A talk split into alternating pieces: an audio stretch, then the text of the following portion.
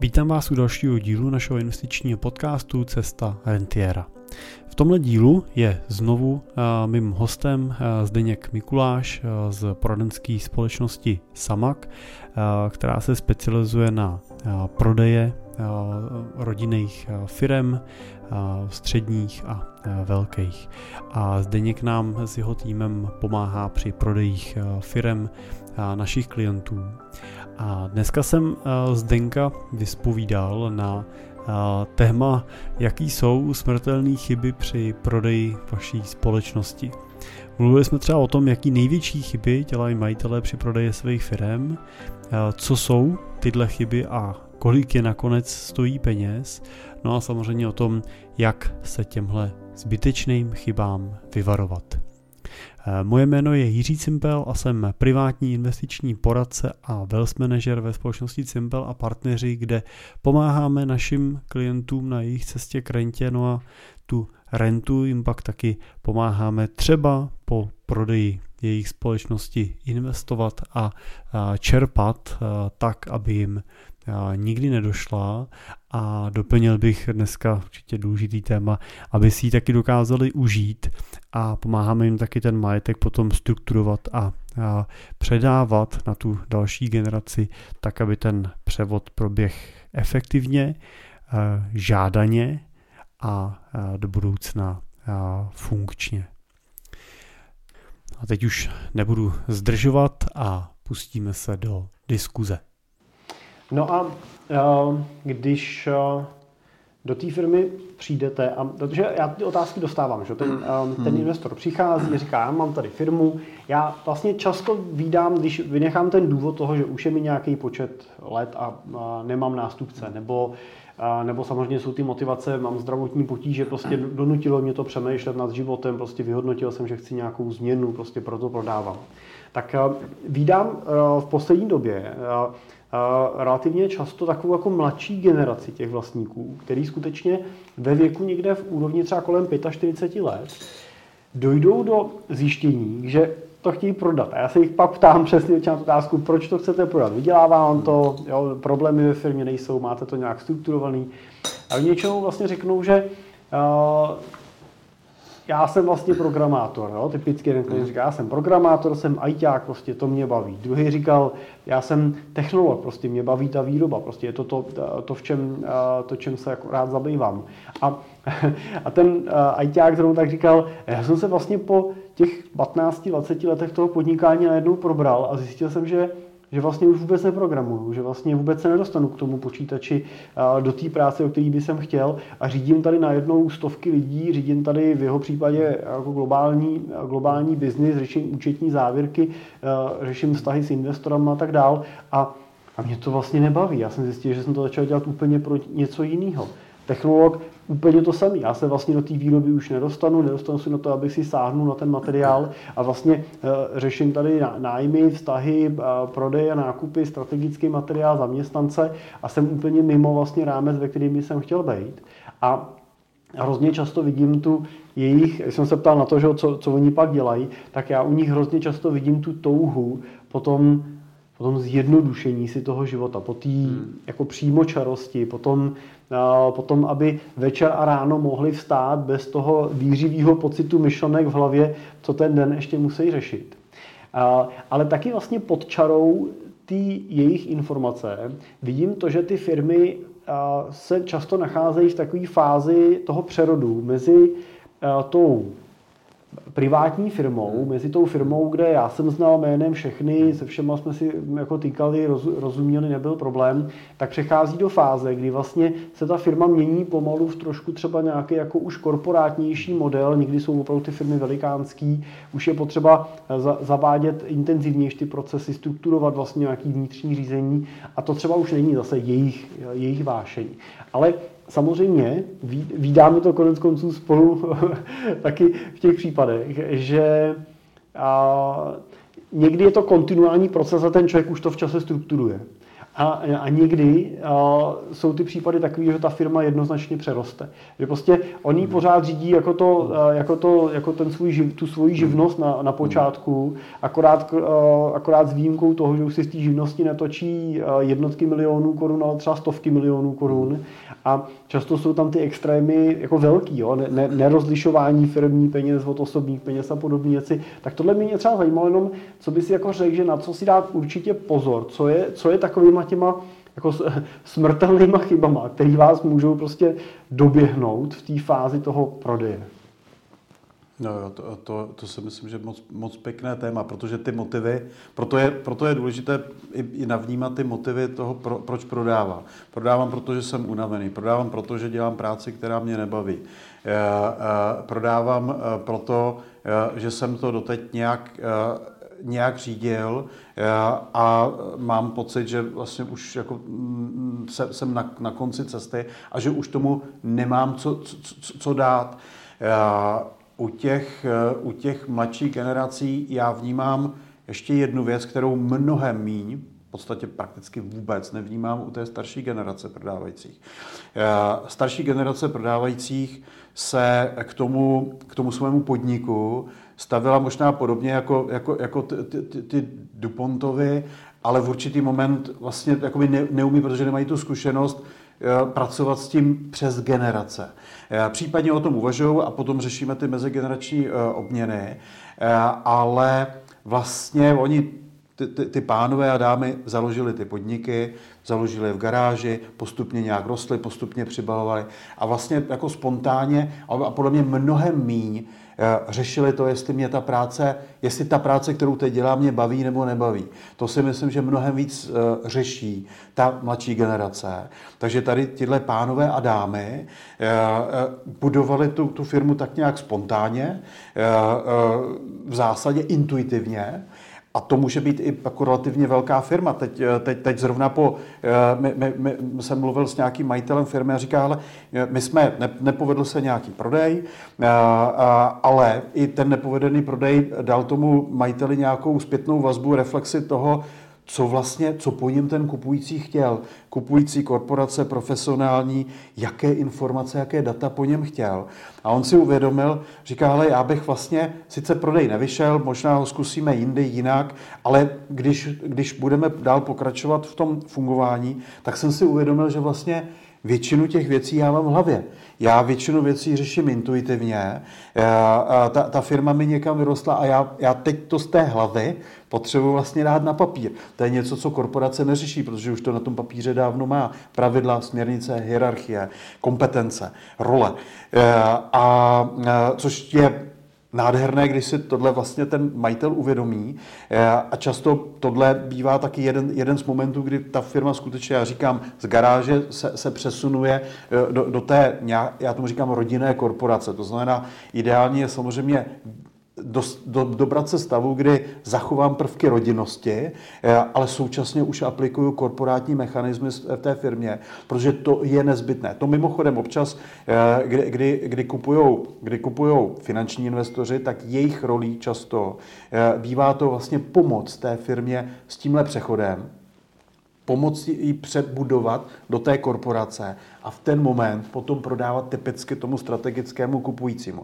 Protože ten strateg může často bojovat s tím, že ta firma je ještě příliš garážová, kromě toho, že tam budou úplně jiné kultury, tím pádem nastavené. Tak může tohle být důvod, proč vlastně garážovou firmu strateg ani nekoupí, protože potřebuje ještě, já říkám, potřebuje správného parťáka, který tu, tu, tu, toho garážistu pře, pře, převede do, do té korporace, aby potom byl dobrou nevěstou pro, pro toho stratega.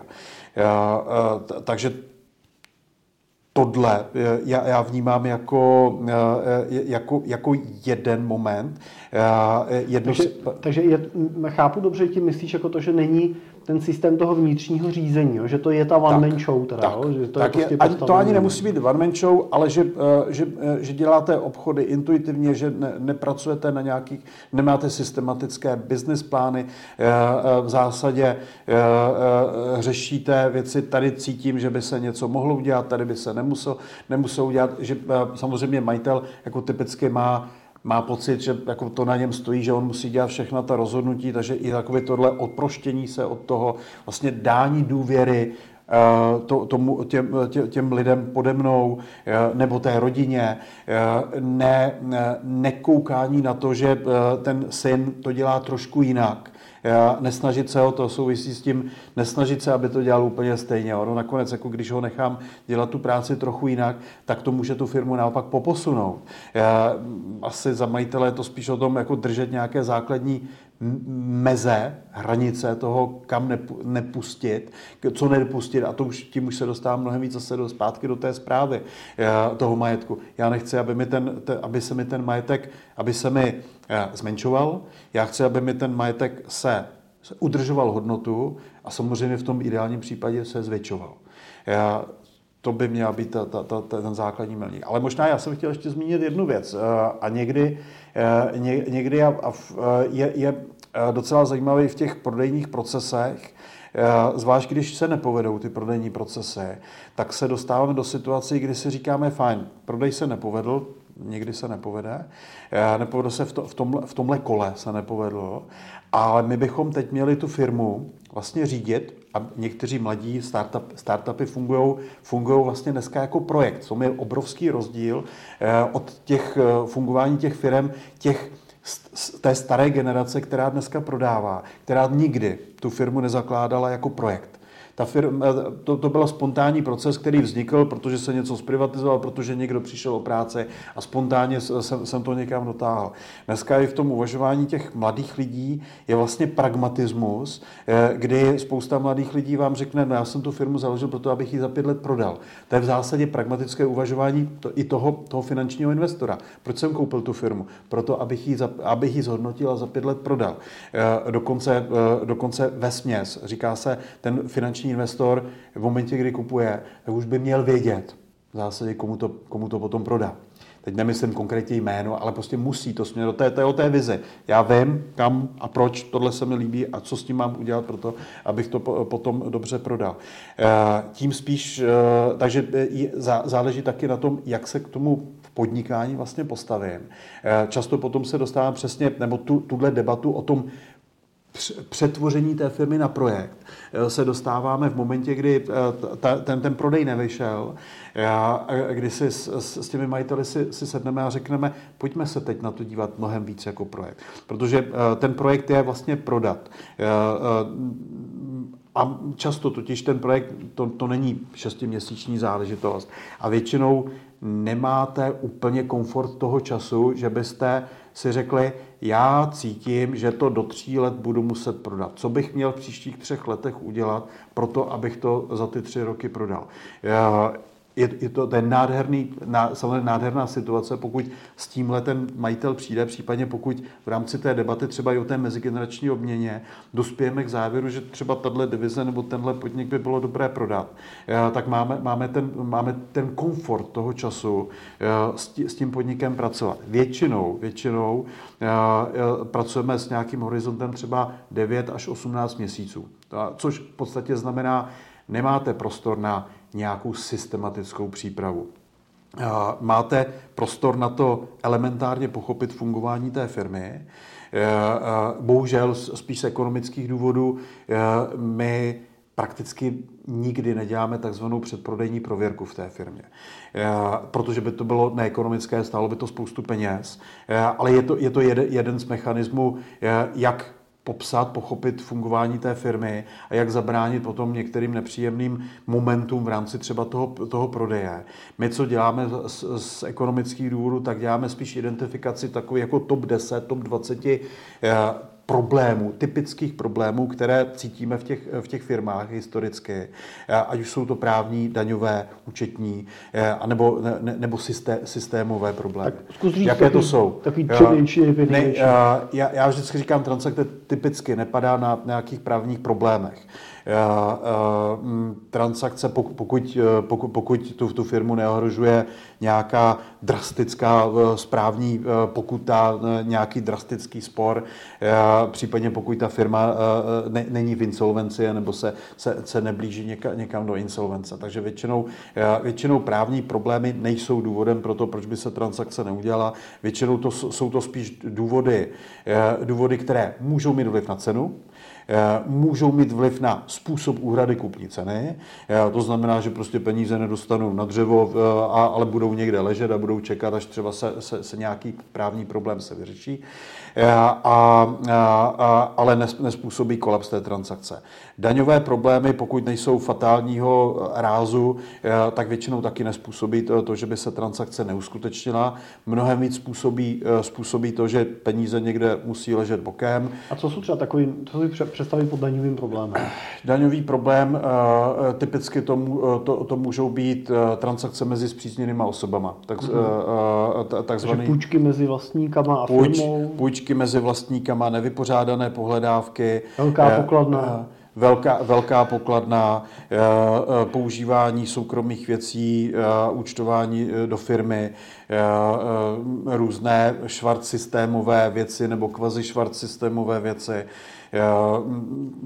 Jako tě, těch, těch věcí může být celá řada a vlastně ti kupující dneska, dneska málo kdy se stane, že by kupující v zásadě jakéhokoliv ražení, že by do té firmy před tím prodejem nebo před tou koupí, že by neposlal právníky, daněře, finančáky.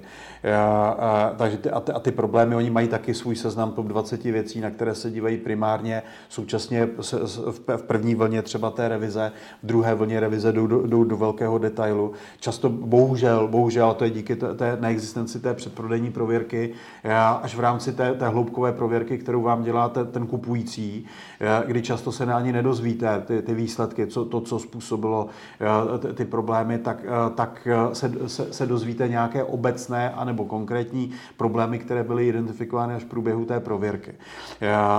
Tam je to samozřejmě nepříjemné, proto my se snažíme ty, ty, ty základní věci identifikovat relativně rychle, tak, abychom měli prostor za prvé na to s tím něco udělat. To znamená, identifikujeme problém v té přípravné fázi, je to problém, který je zhojitelný, tak ho začneme hojit po, po, po dohodě s majitelem. Případně identifikujeme, že je to problém, který, který víme, že tam je, víme, jak se dá vyřešit, ale většinou já preferuji transparentní přístup v těch procesech, tak v určitý moment tomu kupujícímu i sdělíme, bez ohledu na to, jestli, jestli to objeví, sám ne, nesnažíme se nechat je to objevit, protože v tu chvíli se taky trochu může, může hroutit důvěra toho kupujícího a my chceme prodat, takže, takže nesnažíme se ho nachytat na tom, že něco neobjeví, ale spíš mu to říct, vědět, co to bude znamenat, předvídat, co to, co to bude znamenat i z pohledu třeba ceny, z pohledu smluvní dokumentace a, a, a být schopný reagovat na to, jak to vyřešíme. Jak to vyřešíme? Vyřešíme to tak, že třeba tenhle majetek my si odštěpíme, nebo tady to, to toxické aktivum, pasivum si prostě odštěpíme, že si to převezmeme riziko. To znamená mít řešení. Podle mě je strašně důležité nebýt vystaven konfrontaci toho kupujícího, který vám řekne, tohle je problém, tohle je problém, tohle je problém. Když si představíte, když pojedu prodávat auto do bazaru, tak ten šikovný bazarista mu řekne, no a tady je to zrezlé, tady tohle nefunguje, špatně to parkuje, špatně startuje. A v tu chvíli, co, co je důvodem tady těchto poznámek? Srážíte cenu. To, tomuhle chcete čelit, takže musíte být připraveni, chceme být připraveni přesně na tady tyhle otázky, případně je rovnou předjímáme a říkáme, tady je tenhle problém, tenhle problém budeme řešit takto.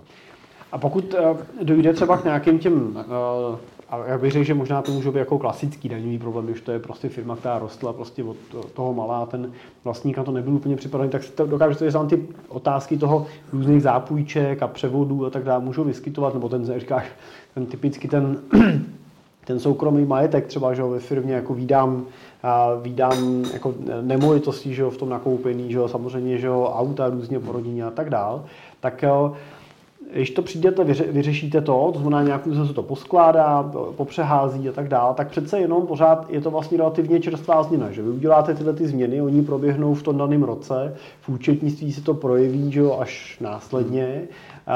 Je to dostatečný? Je, ne, nechce ten vlastník vidět nějakou čistou, jako dlouhou minulost? Je pro ní dostatečný, jestli řekne, tohle tady bylo, my jsme to takhle vyřešili, už to tam není? No, určitě ano, jako ten Ten nejkritičtější problém, který tu transakci může zastavit, zpomalit, tak je, tak je spíš tak je, tak, tak je v oblasti účetnictví, v oblasti dat. Kvality dat, transparentnosti dat, aktuálnosti dat. To je, každý kupující v zásadě, když bude mít zájem o tu společnost, tak jediné, na co se může spolehnout, tak na data, která dostane, takže že jsou pravdivá.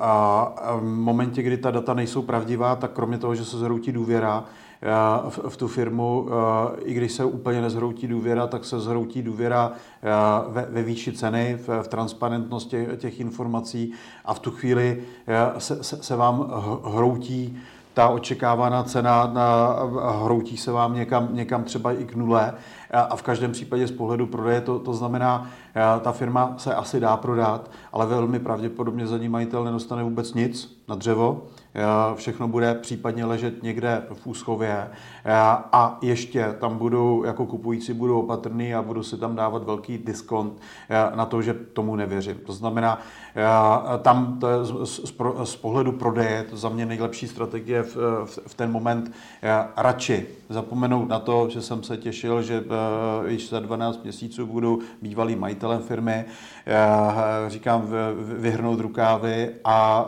naopak jako udělat udělat úklid, udělat úklid, ztransparentnit ty, ty, ty data, ztransparentnit účetnictví a, a tam si myslím, že je zase důležité, abych byl schopný ukázat taky několika letou, několika letou historii, protože samozřejmě chyby se můžou stávat, ale tu, tu, tu důvěru mám jenom jednou, pokud tu důvěru ztratím, tak, tak se mi bude hrozně špatně prodávat. Proto jako, jestli je někde nějaká kritická, smrtelná chyba v tom, v tom prodeji, ta, tak já ji vnímám v oblasti účetnictví a transparentnosti dat. Proto, a, a bohužel teda v řadě, v řadě firem menších, středních, kvalita dat a účetnictví není úplně dobrá. A to, a to i proto, že třeba účetní, účetní jsou rutinéři, oni dobře účtují rutinní operace, už úplně samozřejmě nejsou, nejsou to lidi, kteří by vám byli schopni dávat reporty, data, takže často firmy hoří na tom, že nejsou schopni vyprodukovat data. A to proto, že ten majitel je vlastně nepotřeboval, on tu firmu řídí intuitivně, nepotřebuje vědět kromě toho, kolik má peněz na účtu a kolik má, má faktur ve splatnosti, tak, tak nepotřebuje nějaká detailnější data. A tam já vždycky říkám, že je strašně dobré, když v momentě, kdy, kdy podnikatel si jde do banky, takže vlastně ty, ta, ta banka ho nutí k tomu, aby některé elementy, některé procesy, aby začal vnímat, byť ten podnikatel v daný moment je to pro něho obtíž, ale ono vlastně z pohledu pak třeba toho budoucího prodeje je to vlastně dobře. To znamená, že ideálně, než budu prodávat, zkusit si požádat o úvěr někde. Budu to zkusit si požádat o úvěr, anebo když jsme na straně kupujícího, tak za mě dobrým indikátorem toho je, že, že tam úvěr je, že tam banka je, že je tam po nějakou dobu, že banka dostává kvartální výsledky a funguje. V momentě, kdy v té firmě banku třeba nemáte, nebo, jí má, nebo, nebo ten úvěr je v zásadě symbolický, přestože víme, že ta bankovatelnost toho subjektu je mnohem vyšší, ta, tak, ta, tak vlastně z pohledu kupujícího zpozorníte, z pohledu prodávajícího je to vykřičník, který, který, který říká, proč tam ta banka není, co, co, co je tím, tím, tím důvodem a to může být vlastně to může být, ta odpověď na to může být, no protože, hmm. protože. A, a pak to znamená fajn, i takováhle firma se dá prodat, ale musí se tam ještě odpracovat nějaká, nějaká část. Jo. Dobře, Zdeňku, tak jo. Já myslím, že jsme ty témata dnešní probrali v celkem široký výši. Já mám ještě nějaké další otázky vlastně směřující právě k tomu, kdy třeba uvažovat nad tím prodejem, kdy nad tím předáním a jak vlastně třeba poznat, jestli ta firma má vlastně cenu a jakou. Ale to si necháme do následujícího dílu, na který se můžete těšit v příštím měsíci, ať si nevystřídíme všechny ty náboje hned na poprví. Tak my vám všem moc děkujeme za pozornost, ať už jste se dívali na našem YouTube, to je ten díl jsme i natáčeli, nebo jste poslouchali na podcastu. Pokud je téma prodeje firmy nebo tý úvahy nad tu restrukturalizací a nad nějakou budoucností vaším tématem, neváhejte se pozvat, můžete to udělat velmi jednoduše na e-mail jiří zavináč cimpel tečka cé zet a my s váma probereme konkrétní další možnosti. Tak díky za pozornost a budeme se těšit se Zdenkem zase na, u dalšího dílu brzo, na viděnou nebo naslyšenou. Díky, díky za pozvání. Děkuji.